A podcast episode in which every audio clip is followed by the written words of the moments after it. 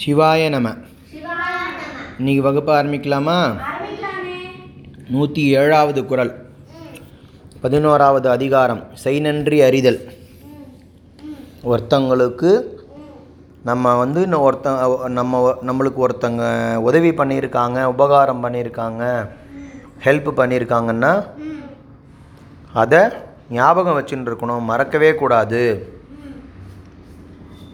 திருப்பியும் அவங்களுக்கு நம்மளும் உதவி பண்ணணும். அது ஆனால் எல்லாராலையும் முடியுமா தெரியாது. அதனால தான் தாத்தா வந்து முதல்ல நன்றி மறவாமல் இருங்க. அந்த உதவியை மறக்காமல் இருங்க அப்படிங்கிறத தான் மெயினாக வந்து செய் நன்றி அறிதல் அப்படின்னு சொல்லிட்டு இந்த அதிகாரத்தோட பேரை வச்சு சொல்லியிருக்கார். நூற்றி ஏழாவது குறள் எழுமை. எழுபிறப்பும் எழுபிறப்பும் உள்ளுவர். தங்கன் விழுமம் துடைத்தவர் நட்பு.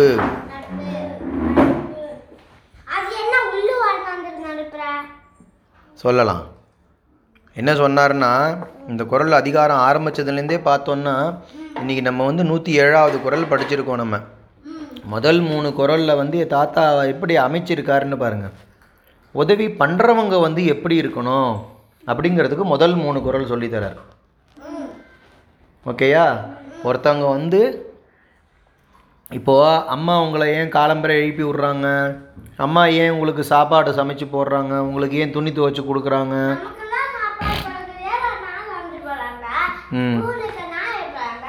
நீங்கள் அவங்களுக்கு ஏதானு ஹெல்ப் பண்ணி அதுக்கு பலனாவா அம்மா சமைச்சு போடுறாங்க? அது அம்மாவோட குணம் அம்மாவோட இயல்பு. இல்லையா? அந்த மாதிரி முதல் குரலே முதல் மூணு குரலும் தாத்தா அப்படி தான் சொல்கிறார் யார் நம்மளுக்கு வந்து உதவி பண்ணுறாங்களோ அந்த உதவி பண்ணுறவங்களோட குணம் எப்படி இருக்கணும் அப்படிங்கிறத தான் முதல் மூணு குரலில் சொன்னார். அவனுக்கு யாருமே எந்த உதவியுமே பண்ணதில்லை. இருந்தாலும் அவன் உதவி பண்ணுறான் அதுதான் முதல் குரல். ஒரு உதவியுமே பண்ணாதவங்களுக்கு நம்ம உதவி பண்ணுறது நம்ம தான் அந்த உதவியை ஆரம்பித்து வைக்கிறோங்கிற மாதிரி. அதை சொன்னார். அது வந்து முதல் கருத்து. ஒருத்தங்க நம்மளுக்கு உதவி பண்ணாமல் இருக்கும்போதே நம்ம அவங்களுக்கு உதவி பண்ணுறது ரெண்டாவது கருத்து வந்து ஒருத்தங்க தேவை இருக்கும்போது சரியான சமயத்தில் போய் உதவி பண்ணுறது அது ரெண்டாவது உதவி பண்ணுற ஸ்டைல். மூணாவது வந்து நேற்றுக்கே நம்ம ஒரு கதை சொன்னோம். மேனேஜரை கூப்பிட்டு சாப்பாடு போட்டோன்னா அது வந்து விருந்தோம்பல்லையா சேரும்? விருந்தோம்பல்ல சேரும். இருந்தாலும் அது வந்து ஹோட்டலில் சாப்பிட்ற மாதிரி தான் ஹோட்டலில் விருந்தோம்பல் தானே பண்ணுறான் வர்றவங்க அத்தனை பேருக்கும் சாப்பாடு போடுறான்ல. ஆனால் அதுக்கு பலனா அவன் என்ன எதிர்பார்க்குறான்? ம் ஓசில் போடுவானா ஹோட்டலில்? அதை விருந்தோம்பல்னு சொல்ல முடியுமா? நீங்கள் என்ன வேணாலும் எவ்வளோ வேணாலும் சாப்பிட்லாம். ஆனால் அது காசு கொடுத்துட்டு வரணும். அது மாதிரி தான் நம்ம மேனேஜரை கூப்பிட்டு வீட்டில் சாப்பாடு போடுறோன்னா இதுவும் வியாபாரம் மாதிரி தான் நம்மளும் அந்த சா போட்ட சாப்பாடுக்கு எதையோ ஒன்று எதிர்பார்க்குறோன்னு உள்ள அர்த்தம் ஒன்று ஒரு ஓரத்தில் இருக்கும் எங்கேயானோ அப்படிங்கிறதுக்காக யார் கஷ்டப்படுறாங்களோ இல்லாமல் இருக்காங்களோ அவங்களுக்கு படிப்பு இல்லாதவங்களுக்கு படிப்பு பணம் இல்லாதவங்களுக்கு பணம் உடம்பு முடியாதவங்களுக்கு உடம்பு முடியாததுக்கு என்ன ஆறுதலாக பேசணுமோ அந்த வார்த்தைகள். அதனால தான் நம்மளுக்கு வந்து கண்ணுலேயும் நாக்குலேயும் வந்து ஈரமாக வச்சுருக்காரு சுவாமி. அது ரெண்டு அது கண் எப்போதும் இன்னி கூட ட்ராப்ஸ் எல்லாம் போட்டுக்கிறாங்களே. கண் வந்து காஞ்சி போயிடுச்சு ட்ரை ஆகிடுது காஞ்சி போயிடக்கூடாது கண்ணில் எப்போதும் த இப்படி மூஞ்சி கம்ப்யூட்டரில் ஒர்க் பண்ணுறவங்க கூட சொல்கிறாங்கல்ல ஒரு மணி நேரத்துக்கு ஒரு தடவை போய் பெரிய பெரிய நம்பர்லாம் காற்றுல கண்ணாலேயே சூழ்ச்சி சூழ்ச்சி போட்டு பாருங்கள் ப்ராக்டிஸ் பண்ணுங்கள் கண்ணில் நீரோட்டம் இருந்துகிட்டே இருக்கணும். போய் ஜில்லுன்னு நல்ல தண்ணியில் மூஞ்சி அலமிக்கோங்க கண்ணை குளிர்ச்சியாக வச்சுக்கோங்க. கண்ணு காஞ்சி போகக்கூடாதுன்னு சொல்கிறாங்க காஞ்சு போனா என்ன ஆகும் காஞ்சி போச்சுன்னா அவ்வளோதான் அப்படியே நின்று போயிடும் பார்வை. வேலையே செய்யாது கண் கண்ணிலேருந்து தானே அழுகும்போது சிரிக்கும் போதெல்லாம் சிரிப்பு நிறையா சிரிக்கும் போதெல்லாம் தண்ணி வருது. அப்போ கண் ஈரமாக இருக்குன்னு தானே அர்த்தம். அதே மாதிரி தான் நாக்கு. நாக்கையும் சுவாமியும் கண்ணையும் ஏன் ஈரமாக வச்சுருக்காருன்னா நம்ம விருந்தோம்பல் இனியவை கூறலெல்லாம் பார்த்தோமே. இனிமையாக பார்க்கணும் எல்லாரையும்.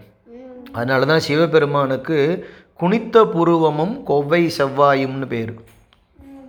நெரிச்சு பார்த்தான்னா புருவத்தை இப்படி நெரிச்சு பார்க்குறாங்க மேலே தூக்கி இருக்கிற மாதிரி பார்க்குறாங்கன்னா அது ஆங்கிரி பேர்டு மாதிரி அது. கோவமாக பார்க்குறாங்கன்னு அர்த்தம். கோவமாக இருக்கிறவங்களுக்கு புருவம் வந்து இப்படி குனிஞ்சு இருக்காது. ஆனால் சிரிச்சின்னு இருக்கிறவங்களுக்கு புருவம் வந்து அப்படி குனிவாக இருக்கும். அதனால தான் சிவனுக்கு வந்து அந்த வார்த்தையை சொன்னாங்க. அந்த மாதிரி தான் வந்து கண்ணு எப்போதுமே எல்லாரும் இனிது நோக்கல். இனிமையாக பார்க்கணும். கருணையாக பார்க்கணும். அவங்க நம்மளை பார்த்த உடனே பயப்படக்கூடாது. அம்மா நம்மளை பார்த்தா நம்ம என்னைக்கான்னு பயப்படுறோமா? அம்மா கோவமாக பார்த்தாலே பயப்பட மாட்டேங்கிறோம். ஏன்னா நம்மளுக்கு அவ்வளோ நம்பிக்கை. அம்மா நம்ம நம்மளுக்கு கெடுதல் பண்ண மாட்டாங்கன்னு. அதே மாதிரி நாக்கை ஏன் ஈரமாக வச்சுருக்காருன்னா ஈரமான இனிமையான கருணையான அன்பான கனிவான வார்த்தைகளே பேசணும். அதெல்லாம் நம்ம படித்தோமே இனியவை குரலில். அதைத்தான் வந்து தாத்தா சொல்லியிருக்கார்.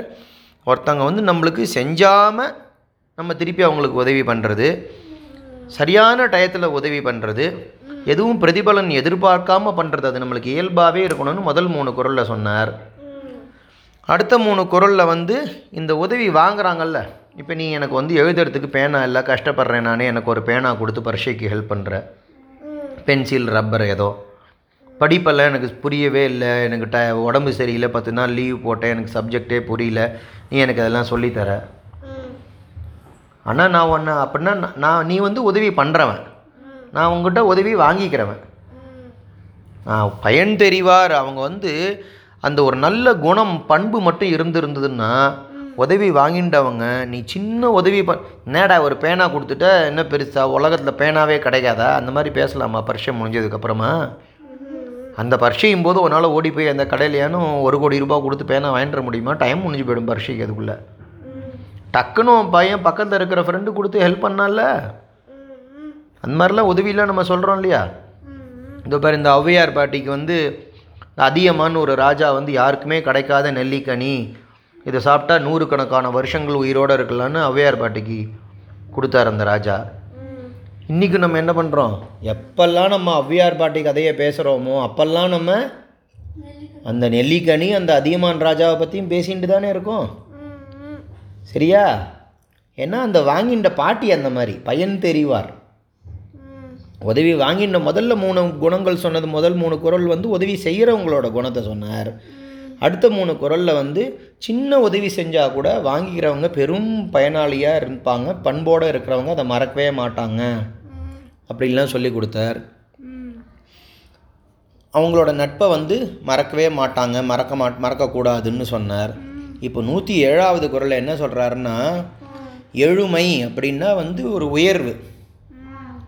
சும்மா இந்த ஆடு மாடு அதெல்லாம் வந்து நாய் கூட ஒரு கூட ப- பிஸ்கட் போட்டோன்னா அப்படியே நன்றியோடு இருக்குது எப்போ பார்த்தாலும் நம்ம பார்த்தாலும் குலைக்காது. ஏன்னா இவன் பிஸ்கட் போட்டு ஃப்ரெண்ட் ஆகிட்டான் அதுக்கு இருக்கிற குணம் கூட நம்மெல்லாம் அப்படி தான் பிறந்திருக்கோம். புல்லாகி பூண்டாகி புழுவாகி மரமாகி செடியாகி கொடியாகி பயிராகி அப்புறமா அனிமல்ஸாக பிறந்து அப்புறமா மனுஷனாக பிறந்து அப்புறம் குணங்களால் உயர்ந்து அசுரர் தேவர்னு நம்ம வளர்ச்சி பெற்றுட்டு போகிறோம் அது மாதிரி உயர்வு தரும். எழுமைன்னா உயர்வு. நல்ல பண்பில் உயர்ந்த இருக்கிற எழுபிறப்பும் இப்போ நம்ம சொன்னோமே இந்த பிறவிகள்லாம்.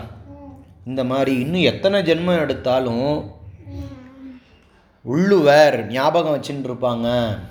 பண்பு தெரிஞ்சவங்க. அந்த நல்லொழுக்கம் இருக்கிறவங்க. இந்த காளி பசங்களுக்கெல்லாம் போய் உபயோக உதவி பண்ணோன்னு வச்சுக்கோயேன் அவன் கண்ணா பின்னான்னு திட்டிவிட்டு போயிடுவான். வேலை முடிஞ்ச உடனே காரியம் ஆகிடுதுன்னு சொல்லிவிட்டு மதிக்கவே மாட்டாங்க நம்மளை. நம்மள்ட்டேருந்து உதவி வாங்கிட்டு அவன் ஒரு முட்டா பையன் முரட்டு பையன் பேட் பாய் நல்லவங்களுக்கு உதவி பண்ணால் அவன் ஞாபகம் வச்சுக்கிட்டு இவன் கொடுத்ததே ஒரு ரூபா தான் இருக்கும். அவனா எங்கே போனாலும் சொல்லிகிட்டு இருப்பான். அவர் என்ன சரியான சமயத்தில் ஹெல்ப் பண்ணார் சரியான சமயத்தில் ஹெல்ப் பண்ணாருன்னு நம்மளை பார்க்கும்போதெல்லாம் மரியாதையோடு பார்ப்பாங்க. நான் முரட்டு பசங்களை ம முட்டா பசங்களுக்கெல்லாம் போய் ஹெல்ப் பண்ணோன்னா அவன் அதை ஞாபகம் வச்சுக்க மாட்டேங்கிறான். அந்த மாதிரிலாம் இல்லை. தங்கன் விழுமம் துடைத்தவர் நட்பு. விழுமம்னா வந்து கஷ்டங்கள். கஷ்டத்தில் போக்கினவங்க ஒரு டாக்டர் ஒரு சாப்பாடு இல்லைங்கிறவங்களுக்கு சாப்பாடு போடுறவங்க பசி பிணி அப்படிங்கிறாளே ஔவையார் பாட்டி அதை. பசியை வந்து டெய்லி டெய்லி வர்ற ஒரு வியாதிங்கிறா. உண்டி கொடுத்தோர் உயிர் கொடுத்தோரேன்னு நம்ம சொல்லி வச்சுருக்கோம்.